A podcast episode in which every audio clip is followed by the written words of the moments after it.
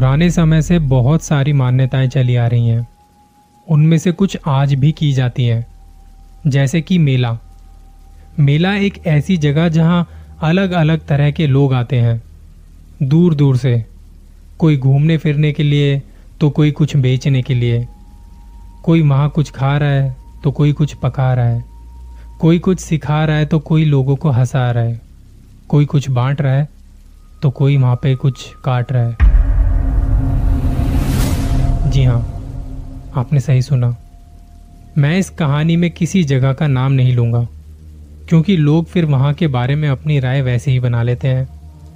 क्या पता वहाँ पे जो मैंने देखा, वो किसी और ने ना देखा हो।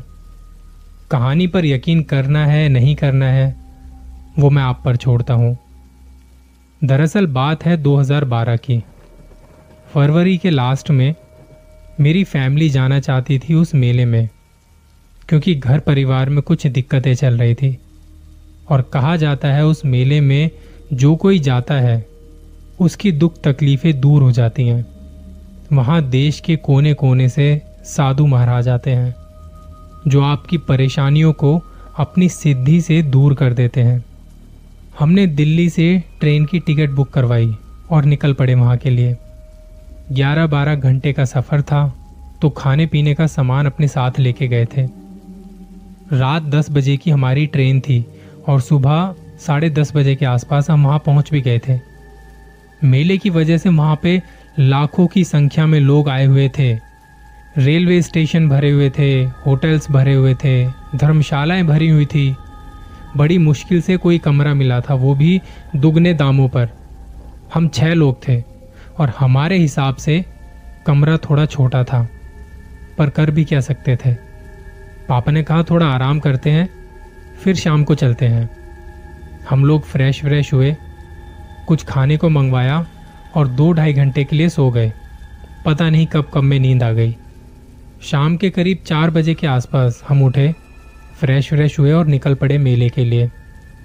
जहाँ हमारा होटल था, मेला वहाँ से कुछ ही दूरी पर था। एक ऑटो में फंस फंस के बैठे हुए थे। एक सवारी के सौ रुपये मांग रहा था वो ऑटो वाला। पर करते भी क्या? बीस मिनट में थोड़ा ट्रैफ़िक मिलने के बाद हम मेले में पहुँचे। वहाँ की चकाचौंधी अलग थी। इतनी भीड़ मैंने अपनी ज़िंदगी में कभी नहीं देखी थी। लोग खचाखच भरे हुए थे।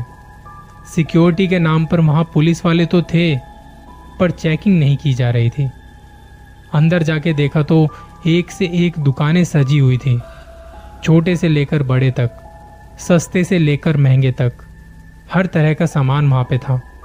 बच्चों के लिए झूले अलग, खाने के स्टॉल अलग, मनोरंजन के लिए अलग जगह बनाई हुई थी। जहाँ ऐसे ऐसे खेल देखने को मिले, मैंने अपनी सारी ज़िंदगी में वो खेल कभी नहीं देखे थे। इन सब के बीच से होते हुए हम लोग ढूंढ रहे थे वो जगह, जहाँ हमें जाना था, जिसके लिए हम आए थे। वो क्या है ना? मेरी सत्रह साल की बहन पर किसी ने कुछ करवाया हुआ है। और हमने उसे बहुत जगह दिखाया, पर कुछ फ़ायदा नहीं हुआ। दादी से किसी ने कहा था इसे मेले में ले जाने के लिए, क्योंकि ऐसे जब कहीं कोई मेला लगता है तो वहाँ बहुत सारे तांत्रिक, साधु, संत या बाबा आते हैं, और वो इन सब बाधाओं को गारंटी के साथ इलाज करते हैं इनका। ऐसा सुना था हमने, जिस वजह से हमें पूरे परिवार के साथ यहाँ पे आना पड़ा। हम घूम रहे थे वहाँ। ढूंढ रहे थे कि कहाँ है वो जगह जहाँ हमें ये लोग मिलेंगे। लोगों से पूछा और काफ़ी ढूँढने के बाद हमें एक ऐसी जगह मिली जहाँ पर ऐसे कई सारे तांत्रिक बैठे थे। वहाँ उन लोगों ने भी अपनी दुकानें लगाई हुई थी, अच्छे खासे स्टॉल लगे हुए थे, सजे हुए थे। और ऐसा नहीं वहाँ भीड़ कम थी, भीड़ वहाँ पर भी बहुत थी। कुछ तांत्रिक तो अपनी पूजा करने में लगे हुए थे, कुछ लोगों को ठीक करने में हमारा पूरा परिवार वो सब देख रहा था। मेरी बहन वहाँ जाके बड़ी अजीब अजीब बातें करने लगी। फालतू में हंस रही थी। पापा को समझ नहीं आ रहा था कि किसको दिखाएँ, क्योंकि वहाँ सैकड़ों की तादाद में लोग आए हुए थे। ये जो तांत्रिक वहाँ बैठे थे। शाम ढल चुकी थी। सात बजे के आसपास हम जाके रुके वहाँ पे, जहाँ सबसे ज़्यादा भीड़ थी। पापा को लगा, चलो देखते हैं ऐसा क्या है यहाँ पे। वहाँ अंदर तीन तांत्रिक बैठे थे। लोगों पर से झाड़ फूक करके भूत निकाल रहे थे। ऐसा सुना था। लाइन लगी पड़ी थी वहाँ। शाम के वक्त थोड़ी थोड़ी ठंडक थी। वहाँ बीच में उन तांत्रिकों ने आग जलाई हुई थी। और एक जगह कोने में उन्होंने कुछ बकरे बांधे हुए थे और वहाँ खून पड़ा था। मेरी बहन की तरह ना जाने कितनी ही लड़कियाँ थी वहाँ पे। किसी को ज़्यादा तकलीफ़ थी तो किसी को थोड़ी कम। थोड़ी देर देखने के बाद वहाँ नंबर आता है एक लड़की का, जो रेवाड़ी से आई हुई थी। उसका परिवार भी उसके साथ था। वो लड़की एकदम कमज़ोर सी लग रही थी। किसी से कुछ बोल नहीं रही थी। आँखों के नीचे काले गड्ढे पड़ चुके थे। उनमें से एक तांत्रिक ने उस लड़की को अपने पास बिठाया। लग रहा था वो परिवार काफ़ी देहात से आया हुआ है। तो उस तांत्रिक ने पहले उस लड़की के ऊपर झाड़ फूक करना शुरू किया और वो लड़की हिलने लगी। बाकी दोनों तांत्रिक किसी और को देख रहे थे। जहाँ वो लड़की बैठी थी, वहाँ उसके पापा को बुलाया गया और उनके कान में कुछ बात कही उस तांत्रिक ने। थोड़ी देर में वो अपनी जगह से उठा और जिस कोने में बकरे बंधे थे, वहाँ जाके एक बकरे पर किसी धारदार हथियार से वार कर दिया। एक झटके में उस बकरे की गर्दन धड़ से अलग हो गई। तांत्रिक ने उसका खून अपने हाथों में भरा और लड़की के सर पे जाके मल दिया। ये नज़ारा विचलित कर देने वाला था। वो लड़की बस बैठी हुई थी।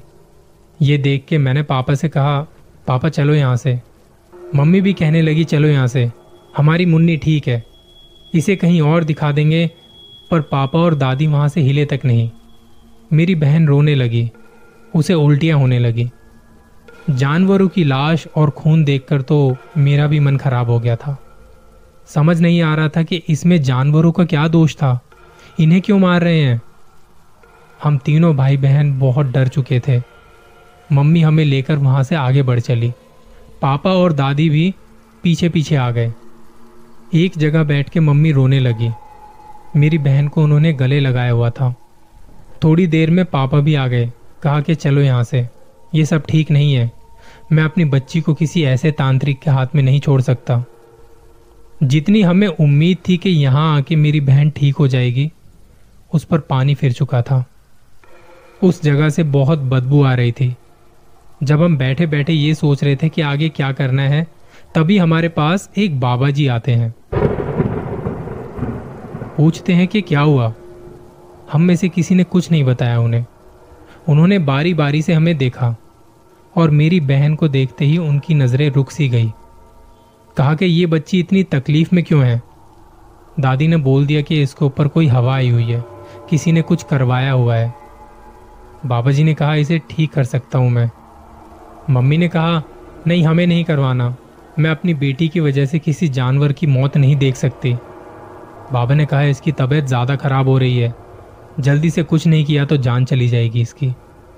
हम तीनों बहन भाई मम्मी से लिपट कर रो रहे थे और पापा हमारे पास ही खड़े ये सब देख रहे थे। उनकी आँखों में भी आँसू थे। बाबा ने कहा, जैसी तुम्हारी इच्छा। मैं वहीं सामने बैठा हूँ। कुछ समझ आए तो चले आना। पापा ने कहा, अभी आता हूँ।